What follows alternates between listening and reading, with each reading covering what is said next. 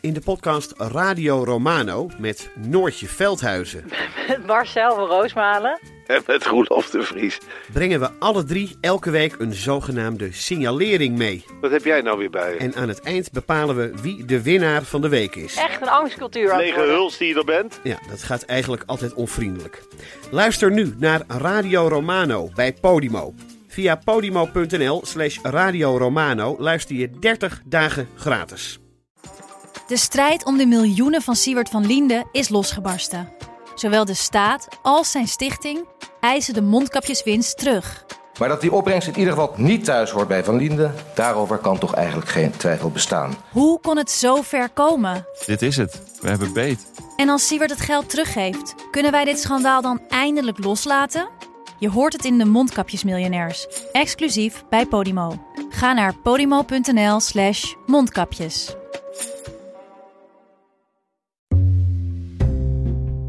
Welkom bij Buitenlandse Zaken, een podcast van de Groene Amsterdammer. In deze podcast bespreken we internationale zaken en artikelen die in de Groene zijn verschenen. Buitenlandse Zaken verschijnt elke 3 weken op groene.nl en op alle bekende podcastkanalen. Ik ben Rutger van der Hoeven, buitenlandredacteur van de Groene Amsterdammer. En ik maak een podcast met mederedacteur Casper Thomas, onze columnist Mathieu Segers en onze medewerker Laila Frank. Het is een bijzondere uitzending, want we namen deze op in de Stadsschouwburg in Amsterdam. We vierden daar afgelopen vrijdag ons lustrum, onze 145ste verjaardag. En dat deden we onder meer met een live opname van Buitenlandse Zaken, dus ook met een publiek erbij. De eerste minuten van het gesprek vielen weg van de opname, dus we vallen er straks kort na het begin in. Eerst hoort u mij en Casper Thomas die met Mathieu Segers spreken over het nieuwe democratische idealisme in Europa. Dat is volgens sommigen uitgebarsten in Centraal- en Oost-Europa als reactie op de oorlog in Oekraïne. In navolging van Volodymyr Zelensky spreken een reeks leiders uit de regio ons in West-Europa aan op onze toewijding aan democratie en vrijheid. Met Casper luister ik naar historische woorden van Lula da Silva, de president van Brazilië, die liever de VS en Europa aanspreekt op het doorgaan van de oorlog in Oekraïne dan de Russische president Poetin. En tenslotte spreken Casper en ik met Laila Frank over de Amerikaanse droom. Zij mogen beide uitleggen wat er in hun ogen van die droom over is, inclusief dat deel van de Amerikaanse droom waarin de VS de redder van de wereld willen zijn. Maar eerst is dat nieuwe democratische idealisme in Europa. Een aantal leiders uit Centraal- en Oost-Europa willen dat de grote West-Europese landen veel gedrevener en actiever opkomen voor vrijheid, democratie en open samenlevingen. Ze wijzen erop dat zij en hun bevolkingen bereid zijn om daar offers voor te brengen, maar zien dat in West-Europa veel te weinig terug. En die houding wordt soms neo-idealisme genoemd. De luidste stem op dat vlak is, zoals ik al zei, Volodymyr Zelensky zelf, de president van Oekraïne. Anderen zijn de premiers en ministers van landen zoals Estland, Letland, Tsjechië, Litouwen. En sommige kun je zien als geestverwanten, zoals de Duitse minister Annalena Baerbock of de Finse ex-premier Sanna Marin. Ik vroeg Mathieu Segers wat hij daarvan vond. En hij antwoordde dat hij die houding zeker ziet bij leiders uit Centraal- en Oost-Europa en dat hij er bewondering voor heeft. En hij vindt ook dat ze gelijk hebben. Maar hij vindt neo-idealisme geen goede term, omdat hij ze eigenlijk eerder realisten vindt. U hoort het gesprek vanaf het moment dat ik Mathieu vraag of hij dat uit kan leggen. Realisme kan niet zonder idealisme, idealisme kan niet zonder realisme. Dus ik zou zeggen, die twee dingen horen bij elkaar. En wat dat betreft, ik verwijs hier natuurlijk voor de kenners naar het werk van E.H. Carr. Dat raad ik iedereen nog aan, 20 Years Crisis, om dat nog tussendoor te lezen.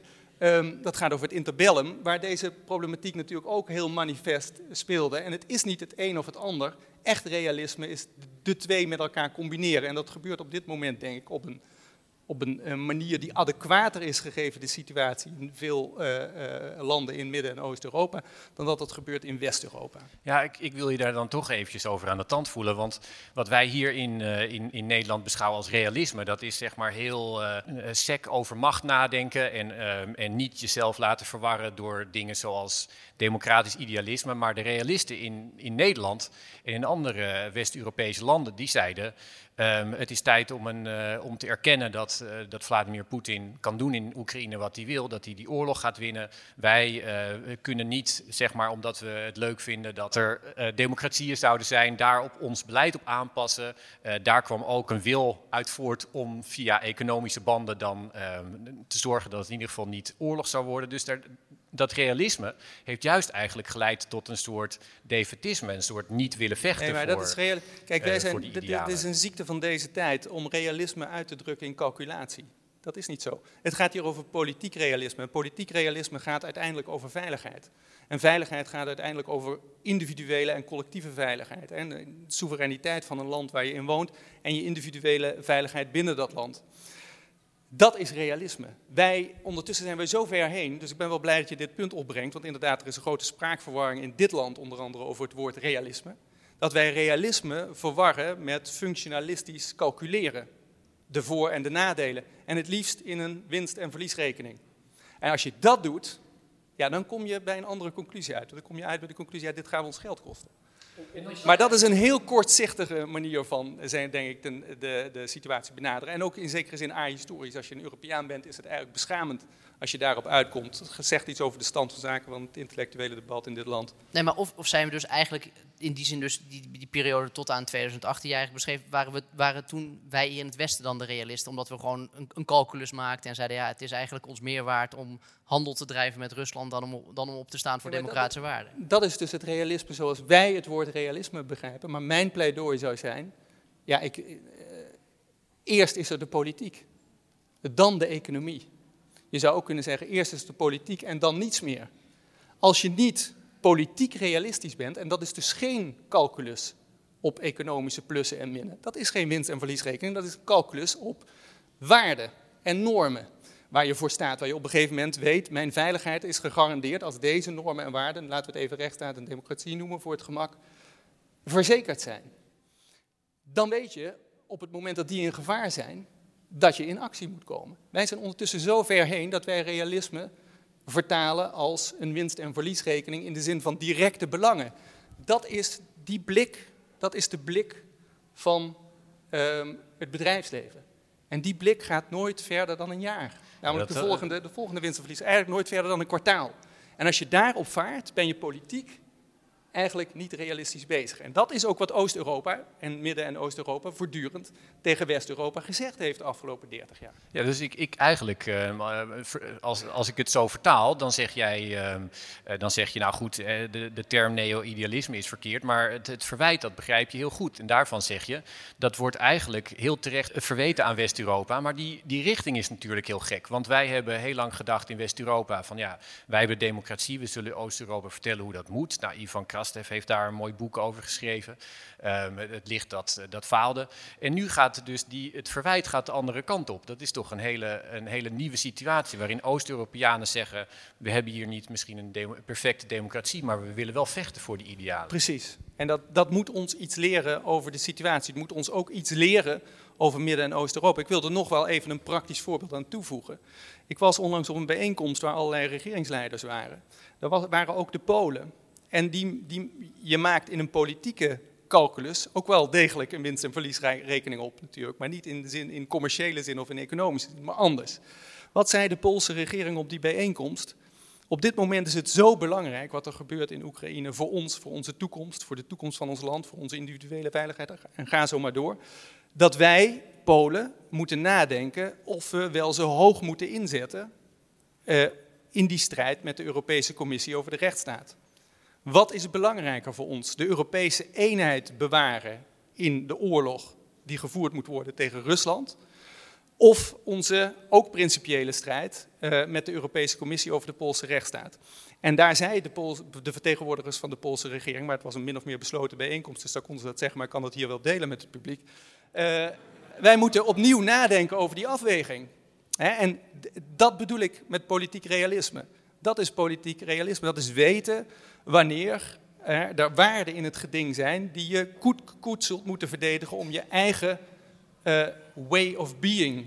En ze verraad overigens trouwens wel volgens mij een besef in Polen dat hun invulling van rechtsstaat wel, dus niet past in de Europese invulling. Maar dat in ieder geval controversieel is, hè? Maar daar zijn ze zich wel van bewust natuurlijk. Ja. Zeg, en Zelensky die sprak niet alleen Europeanen aan op hun democratisch gehalte, dat deed hij ook in de Verenigde Staten. En hij sprak hen toch ook aan op het democratisch vuur wat daar leefde. Vind jij dat terecht? Ja, Want ik vind dat de Verenigde Staten, hoewel ik zeg dit nu heel overtuigd, maar het is een breinbreker voor mij, de huidige opstelling van de Verenigde Staten. Ik zal het kort proberen uit te leggen waarom. Ik denk wel dat dat verwijt, laten we het zo even noemen, van Zelensky terecht is.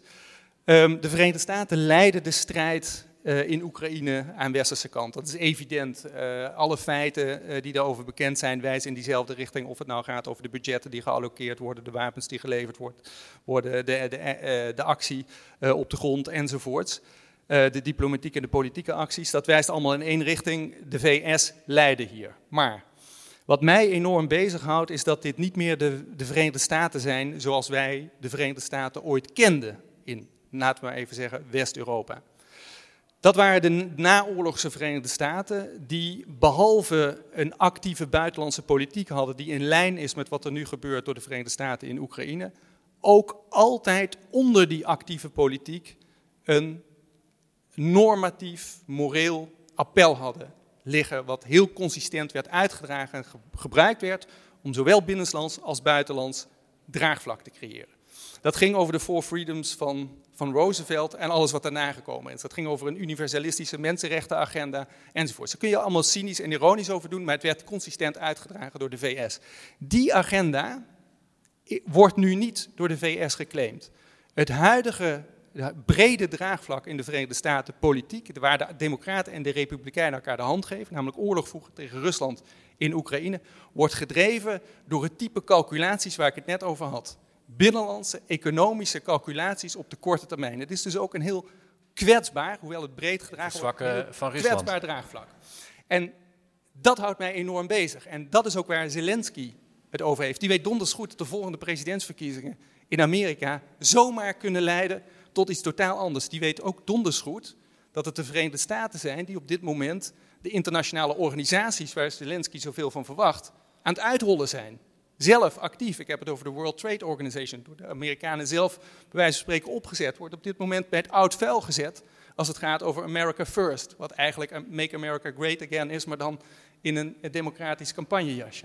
Doet dat de Verenigde Staten onrecht, Casper? Nou, niet in zijn geheel. Ik ga wel, waar ik wel meega in wat Mathieu zegt is in ieder geval op het punt dat Amerika inderdaad weer als een blad aan de boom kan draaien. En dat Zelensky dat zo inschat, dat klopt helemaal. Het kan zijn dat Amerika, dat we één verkiezing verwijderd zijn van een Amerika dat zich juist weer terugtrekt. En zegt, ja, jullie zoeken het daar zelf maar uit. Tegelijkertijd, ik denk niet dat ik het helemaal met Mathieu eens ben in de zin dat Amerika op dit moment volledig gespeend zou zijn van het democratische idealisme. Ik denk dat toch Amerika altijd wel in staat is en ook nu weer om inderdaad gewoon het eigen belang en het idealistische verhaal hand in hand te laten gaan. Dus het is meer dan alleen maar opsmuk, denk ik. En dat merk je toch ook, want weet je, Biden zet de internationale strijd voor democratie ook electoraal echt wel in de etalage. Het wordt wel minder, dus het neemt af. Dus het was er. Dus ik denk dat ik het, zeg maar, laten we zeggen, over pak een beetje een jaar met Mathieu eens ben. Ja, nee, en wat ik nog even wil, als ik dan nog even mag. Als je dus in de wandelgangen rondloopt van het hotel waar de Münchner Sicherheidsconferentie gehouden wordt, en daar wordt iets vrijer gesproken door de toppolitici van de transatlantische wereld, dan hoor je daar eigenlijk één ding vanuit de VS, en dat is heel serieus gemeend. Wij missen op dit moment de geloofwaardigheid wereldwijd om een normatieve agenda te voeren. Help ons. Dat vragen ze eigenlijk aan Europa. Goed, daar moeten wij tot nu toe vrij hulpeloos op reageren. Maar dat is natuurlijk wel veelzeggend. Dat is zeker veelzeggend. En want dan zegt Macron, ja, we moeten ons niet te veel voor het karretje van Amerika laten spannen. Nee, precies. Dus dat is dan wel een... Dan wordt het niks. De erfenis van Roosevelt, waar ik het net over had, die ligt eigenlijk te grabbel op dit moment. Het is onduidelijk of iemand die met geloofwaardigheid kan claimen. De VS zelf, de serieuze politici daar, laat ik ze zo even noemen, die twijfelen daar enorm aan. Ja, laten we een klein puntje nog, want kijk, dat is, het zou mooi zijn wat dat betreft als de wereld nog was zoals in de tijd van Roosevelt.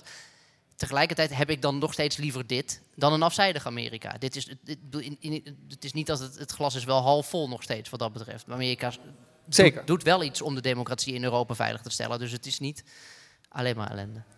En ja, ik had je beloofd om over Duitsland te hebben. Bedankt. Het is natuurlijk heel interessant dat wij hier praten, maar een veel opvallender debat gaat toch in, zeg maar, binnenkamers in de Duitse regering. Duitsland is sowieso een land wat er natuurlijk heel erg toe doet. Het is ook een land waar mensen heel ernstig over zaken kunnen debatteren. En deze scheiding over dat, wat jij calculatie noemt, of wat we als realisme verstonden.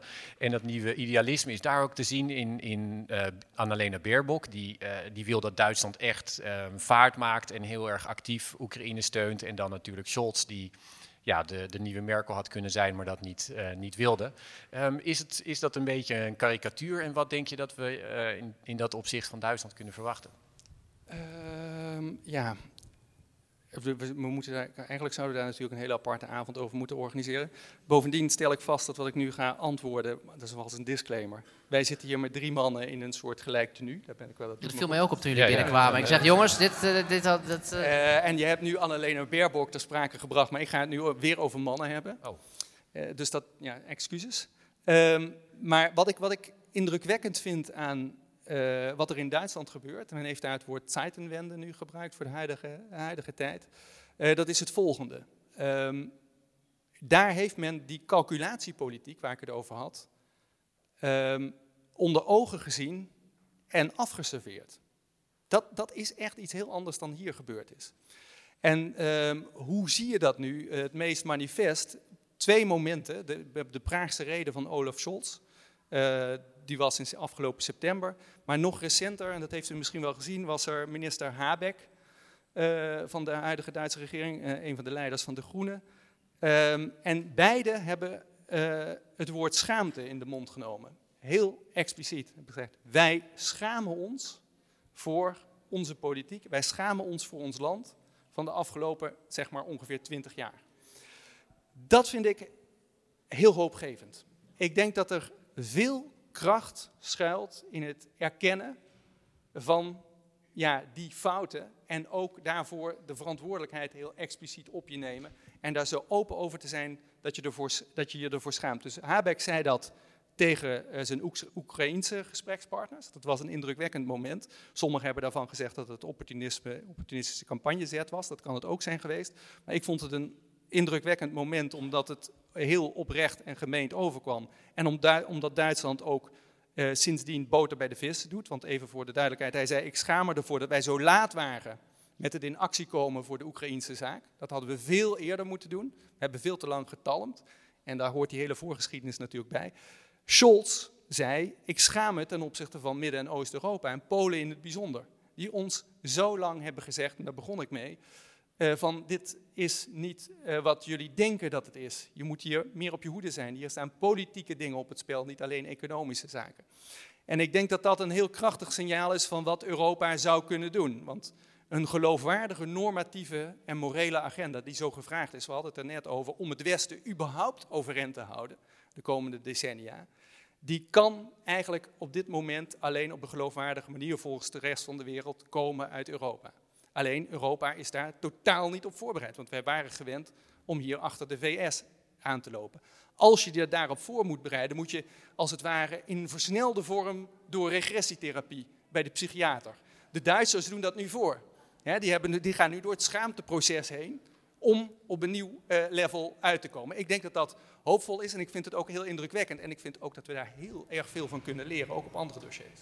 Oké, nou als we het nog één keer nog even kunnen hebben over degene van wie we het misschien hadden kunnen hopen dat die nieuwe idealisme zou omarmen, dat is Macron. Sowieso is Frankrijk een land wat heel erg houdt van presidenten met indrukwekkende vergezichten. Macron wilde de spirituele leider van Europa zijn, zou je kunnen zeggen.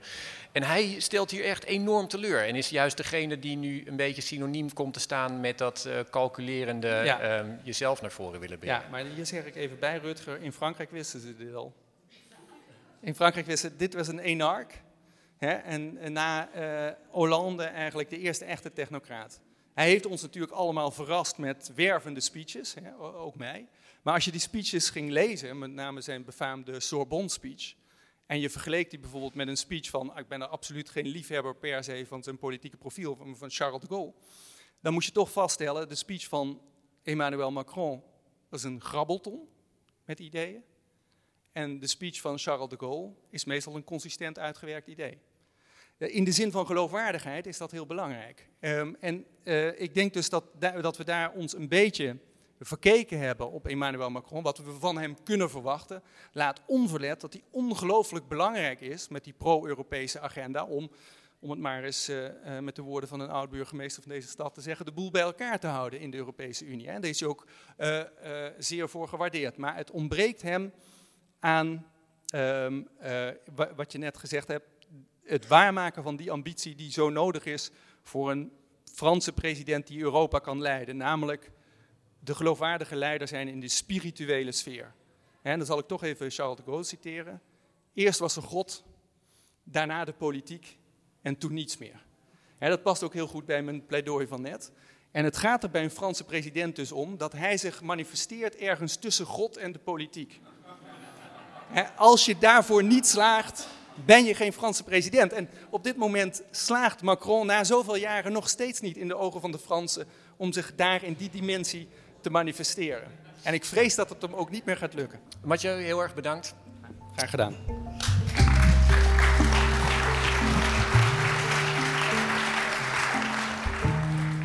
Maar nu, historische woorden, onze rubriek waarin we het citaat bespreken van een politicus uit de afgelopen weken dat zomaar historisch zou kunnen worden.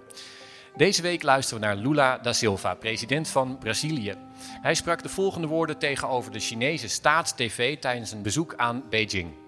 Pare de incentivar guerra e comece a falar em paz. É preciso que a União Europeia comece a falar em paz, para a gente poder convencer o Putin e o Zelensky de que a paz interessa a todo mundo e a guerra só está interessando por enquanto aos dois.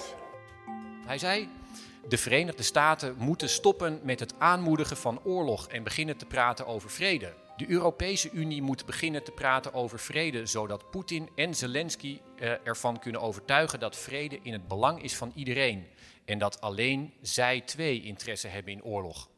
Casper, hoe luister jij naar die woorden? Nou, in het licht van ons gesprek net weet ik nu niet meer of Lula nou een realist of geen realist is. Dus dat... Hij zou eigenlijk volgens de oude school van de realisten hier moeten spreken. Nou, misschien zoals jij hem interpreteerde, Rutger. Iemand die gewoon calculerend kijkt en zegt, ja, iedereen heeft zijn macht en zijn machtssferen en dat moet ze onderling maar zien uit te komen. Maar eigenlijk, ja, dus een soort opleving van dat soort realisme. En dan de goede, laten we zeggen, de oplettende luisteraar weet dat we Lula al een keer eerder hier bij deze historische woorden podcast gehad hebben. En toen waren we heel blij. Want we gingen zeggen, nou, hier is fijn, hier is Lula, want het is niet Bolsonaro geworden. Nou, hartstikke mooi. Dat eindigen we met een positieve noot. Maar ik heb toch het idee dat jij deze historische woorden hebt uitgekozen omdat je een kritische noot wil kraken. Ja, kijk, ik vind het hele pijnlijke woorden. Hè? Als je zegt dat deze oorlog in feite wordt gedreven door de oorlogswil van Poetin en Zelensky. En zeg maar dat gelijkstellen daarvan, ja, dat is natuurlijk heel, heel pijnlijk. Maar het is een citaat dat me niet heel erg verbaast. En dat komt omdat ik denk dat je hier zie je de multipolaire wereld in actie. En dat is wel, ik denk dat is interessant, omdat er heel veel over geschreven is de afgelopen 20 jaar. Van nou, die komt eraan en die is dan nu aangebroken, denk ik. En ik denk ook dat deze oorlog in Oekraïne, dat die dat heel erg laat zien. Deze oorlog is volgens mij... wat je erin ziet, wordt heel erg bepaald door waar je zit. Dus wij vinden dit heel duidelijk een soort nieuwe Koude Oorlog. Het doet ons heel erg denken aan die tijd met een heel erg duidelijke slechte kant met twee kampen die we voor ons zien. In Oekraïne ziet het heel erg als een onafhankelijkheidsoorlog, als een vrijheidsoorlog. Maar je ziet dat in landen die nu opkomen in de wereld, opkomende machten, die zien dit allemaal als een moment waarop ze kunnen laten zien dat zij autonome machten zijn en dat ze niet zomaar doen wat de Verenigde Staten of China van hun wil. Dus het is ook de andere kant op. Het is niet alleen naar de Verenigde Staten toe, maar ook naar China. En landen zoals India, Brazilië, Zuid-Afrika, Turkije, noem maar op, die laten allemaal zien dat ze autonome spelers zijn. En wat je dan... ze hebben dus niet iets op met de morele buitenlandse politiek. Dus wij zouden misschien verwachten dat een land als Brazilië wil. En heel veel mensen dachten ook van, nou, als er een multipolaire wereld komt, dan wordt internationale samenwerking Wordt dan makkelijker en je hebt meer aandacht voor internationale gerechtigheid. En wat je ziet is dat die middelmachten, als je ze zo kan noemen, die zijn ongelooflijk transactioneel. Die kijken gewoon van, ja, dit is mijn oorlog niet. Ze zien, al die landen die zien die oorlog in Oekraïne niet als hun belang. En die willen weten waarom zij kant zouden moeten kiezen als ze dat niet hoeven. En dat laten ze ook allemaal zien. Dus het is voor ons teleurstellend. Maar volgens mij heel erg logisch en ja, weliswaar pijnlijk. Maar het is dus niet zo dat wat wij op Lula projecteren ook waar is als je dat ziet vanuit Brazilië. Nee, ik snap je. Maar of is het dan echt de multipolaire wereld in actie? Of is dit gewoon een oude linkse impuls om Amerika te wantrouwen en vinden dat Amerika een kwalijke imperialistische macht is en zien we dat hier gewoon nog opspelen? Ja, ik denk dat niet. Dat denk ik namelijk eigenlijk. Dus ja. Vandaar dat ik de vraag stel natuurlijk. Maar maar goed, het illustreert wel het punt wat Mathieu eerder maakte toen we het over het blokje Europa hadden. Dat Amerika dus inderdaad, de Amerikanen zeggen het zelf al, maar dit onderstreept dat ze dus niet de morele geloofwaardigheid in de wereld hebben om de strijd voor de democratie tegen de autocratie te leiden. Ik bedoel, dit illustreert dat, want Brazilië doet dus daar niet aan mee. Dat Lula dat niet zo ziet. En deze opmerking die is ook erg te zien in het licht dat Bolsonaro voor hem de hele tijd met Trump aanpapte en ook de hele tijd naar China trapte, ook op een racistische manier. En dit is een manier van Lula om te laten zien dat Brazilië wel degelijk met China ook goede relaties kan hebben. En dus een soort van zichzelf weer, Brazilië eigenlijk autonoom verklaren en niet als een lakai van de Verenigde Staten. Dus maar de grote vraag voor de komende tijd is, hoe lang gaat dat van twee walletjes eten werken? Kijk, grootmachten als China en India gaan tegen landen als Brazilië zeggen, je moet hom of kuit kiezen. Nee, dat doen ze niet. You're with us or against us. Dat doen ze niet. En je ziet dat ook aan de Verenigde Staten. Dus je hebt George Bush gehad. Die zei, je bent voor ons of tegen ons. En dat doet Biden niet.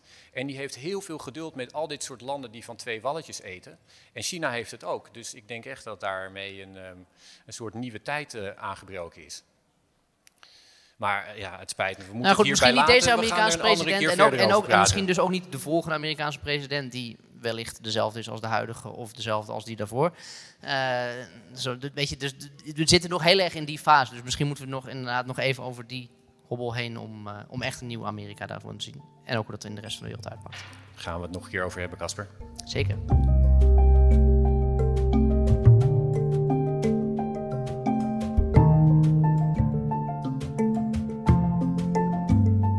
En dan nu, de Verenigde Staten. Nou, mijn tafelgenoten hebben daar waarschijnlijk honderdduizenden woorden over opgetikt samen. Casper als correspondent van De Groene in Washington. En in boeken zoals Amerika's Laatste Kans. Nog steeds een boekwinkel, toch Casper?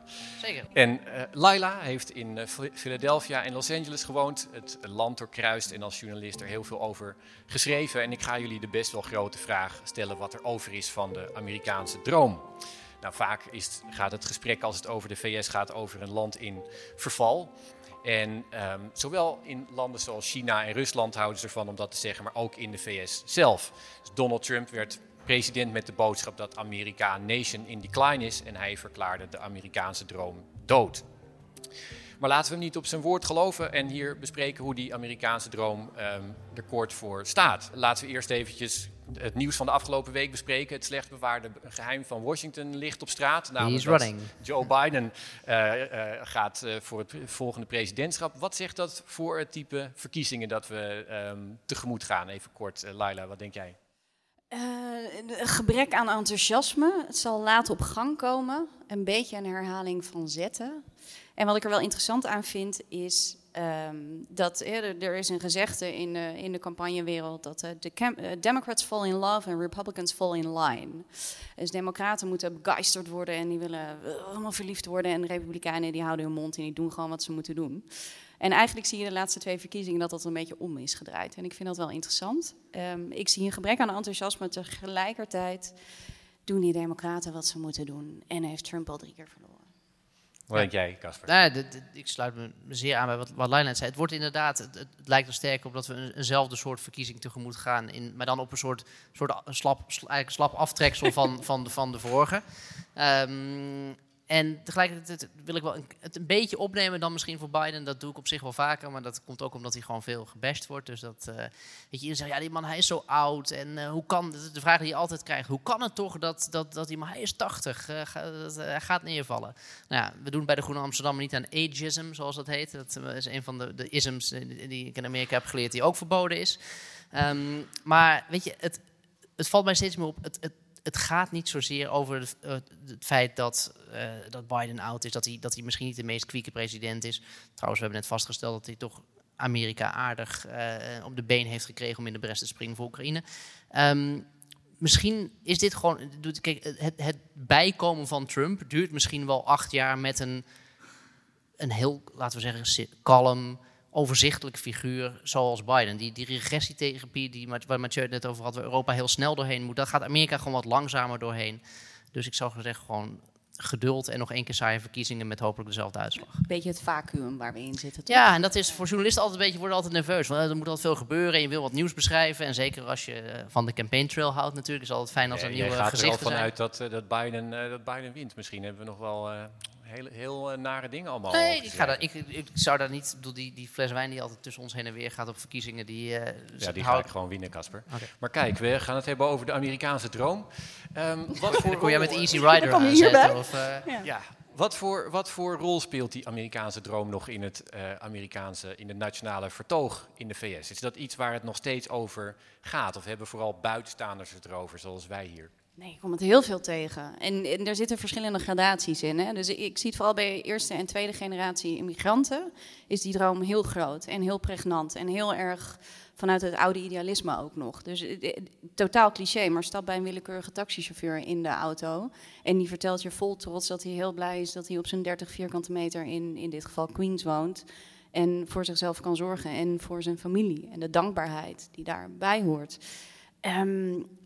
Tegelijkertijd, ik was bijvoorbeeld in de Mississippi Delta in januari. Ik ben op veldwerk geweest met een historicus om te kijken hoe zwarte boeren daar proberen om een beter leven te bouwen. Binnen de historische context van de katoenplantages en de economie die daarbij hoort. Daar is die droom ook heel levend. Alleen zit daar veel meer een balans in tussen realisme van de historische context waar ze in werken. En tegelijkertijd hoop. Dus... een besef van hoe kwetsbaar het eigenlijk is, die droom. En hoe moeilijk het is om hem te bereiken. Gecombineerd met de ongelofelijke wil om dat wel te doen. Dus die droom, die is er. En die is pregnant. En die moet er ook zijn, denk ik. Want het is voor een deel de motor. Omdat je ook vecht tegen alle feiten die er zijn. Namelijk de decline. En die is ook waar. Dus ik zie hem heel erg levend. Ik weet niet of jij dat herkent, Casper. Nou, zeker wel. Voor mij maak je een hele goede observatie. Dat de American Dream ingevuld als de man met een gleufhoed... en 2 lachende kinderen op de achterbank en een huisvrouw. De witte man heb ik hier over. Een paard in een trailer. Ja, die American Dream die is in die zin van iedereen. En zelfs op een bepaalde manier een beetje van de hele wereld. Dus we moeten gewoon heel goed kijken naar welk subset Amerikanen we het over hebben... als het gaat in hoeverre mensen die nog... beleven. Daarbij aangetekend het volgende. Ter voorbereiding van de podcast ben ik even de geschiedenisboek ook ingedoken. En dan zie je dat er een soort omslag is geweest in die invulling van die term American Dream. Van een collectieve naar een hele individualistische invulling.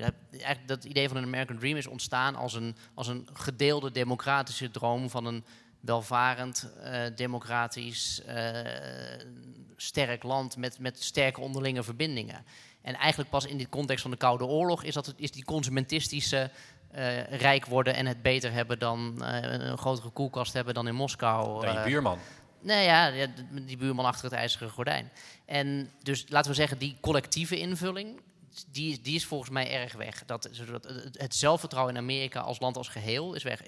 Maar dat staat dus niet in de weg dat er op individueel niveau nog heel veel mensen zijn die heel hard bezig zijn om hun leven te verbeteren en ook daarin geloven dat het mogelijk is, heel specifiek in Amerika. En jij hebt veel gereisd, ook echt veel kilometers afgelegd, onder andere langs alle Washingtons. En is dat ook iets wat jij ziet, dat Amerikanen dat heel erg invullen voor zich, of de Amerikaanse droom invullen als iets persoonlijks en minder zien als iets collectiefs?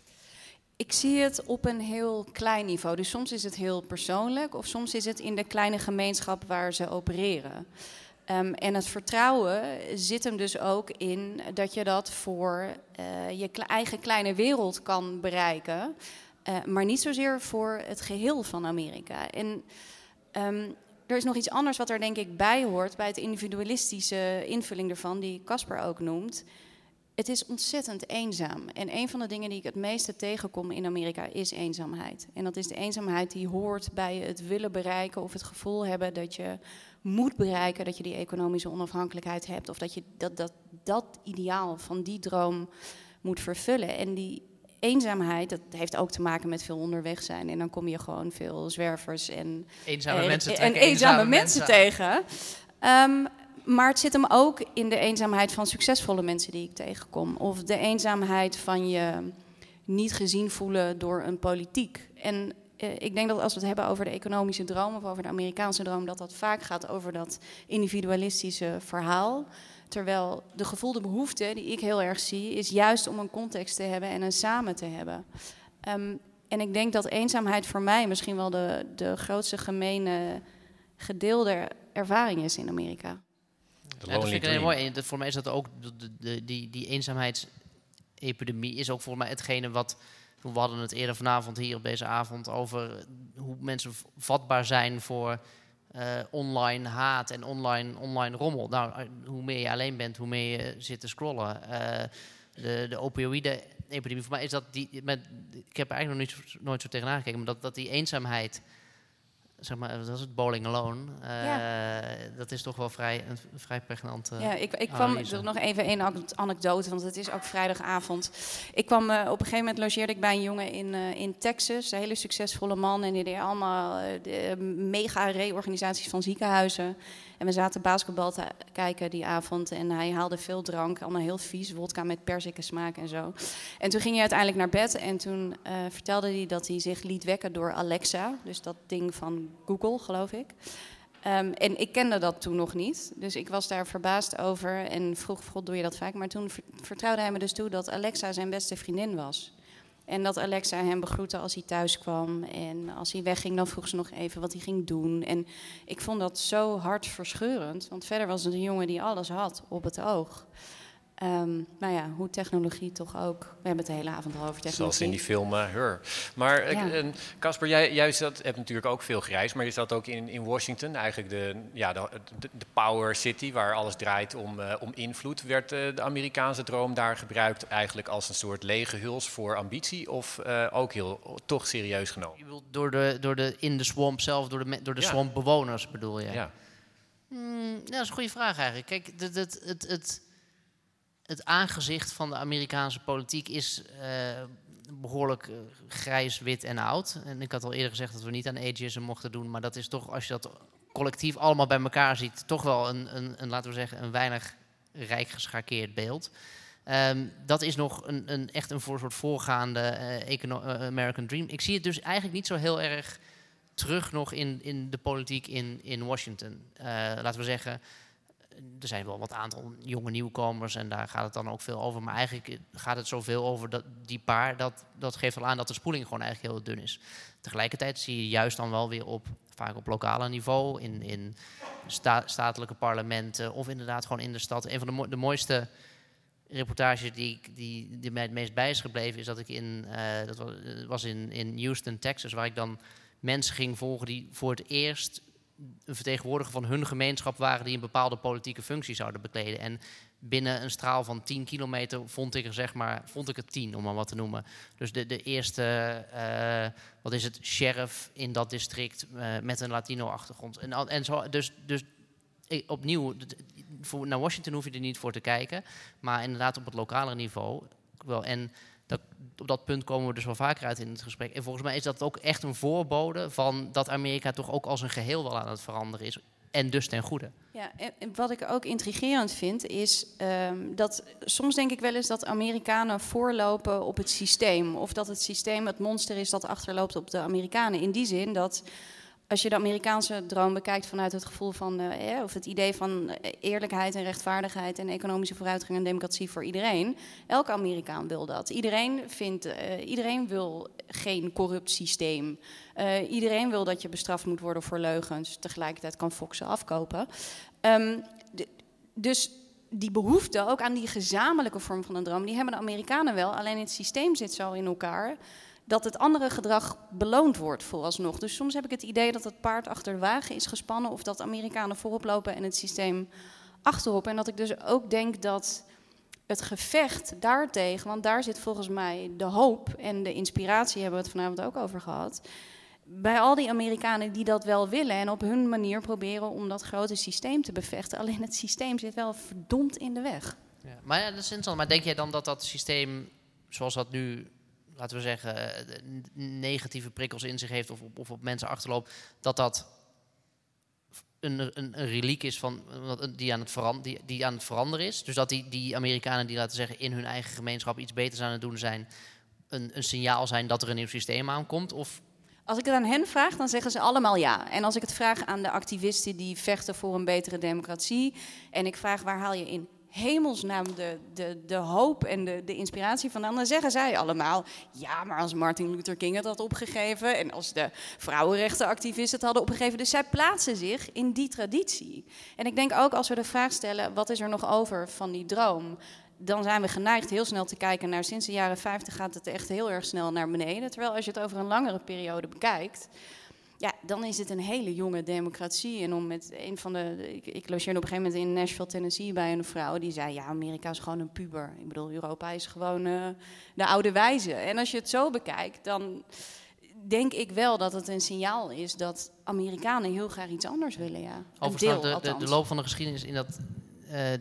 Ik zag een staartje over, er was een onderzoek naar gedaan... gelooft u wel of niet in de Amerikaanse droom? En er waren historici die hadden een soort reconstructie van surveys gedaan over de jaren heen.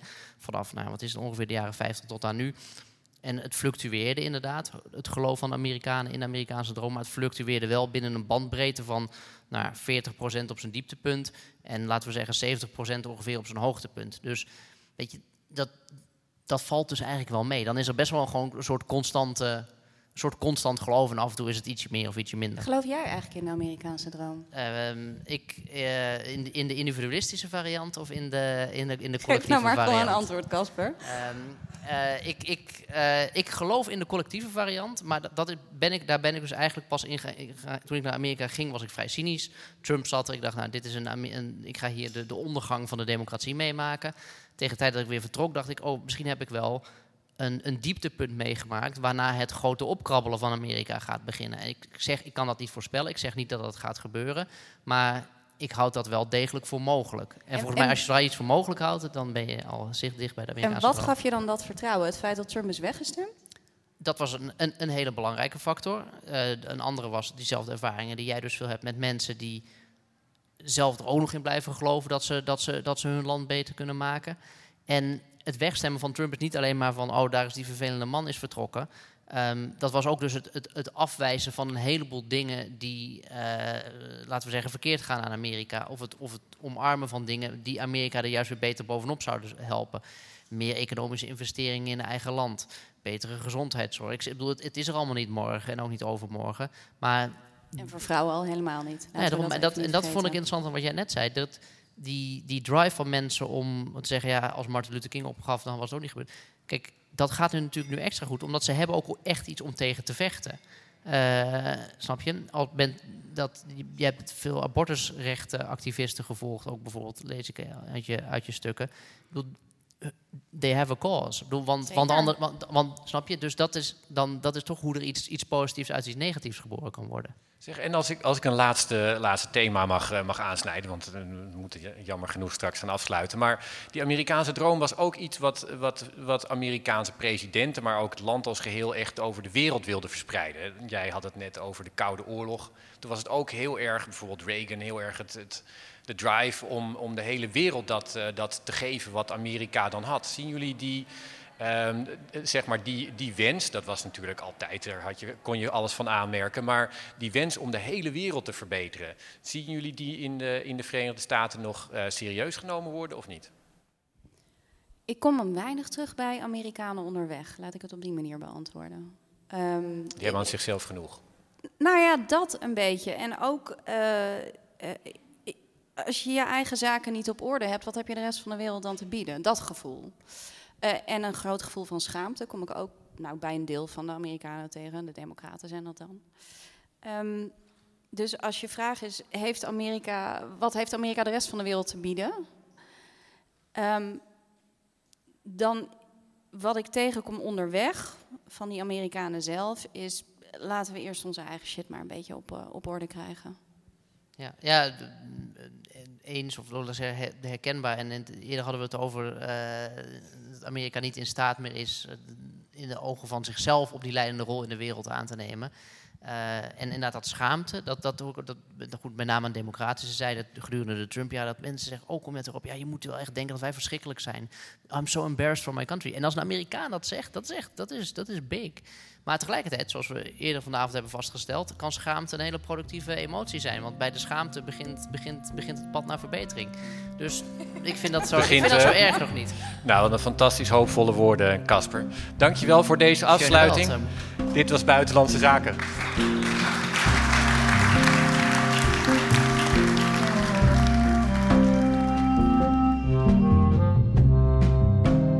Dit was Buitenlandse Zaken, een podcast van de Groene Amsterdammer. U hoorde Mathieu Segers, Laila Frank, Casper Thomas en Rutger van der Hoeven vanuit Amsterdam. De podcast werd gemaakt door Gizelle Mijnlieff. Abonneer je op Buitenlandse Zaken via ons eigen kanaal in je podcast-app en zet de notificaties aan, dan mis je nooit een uitzending.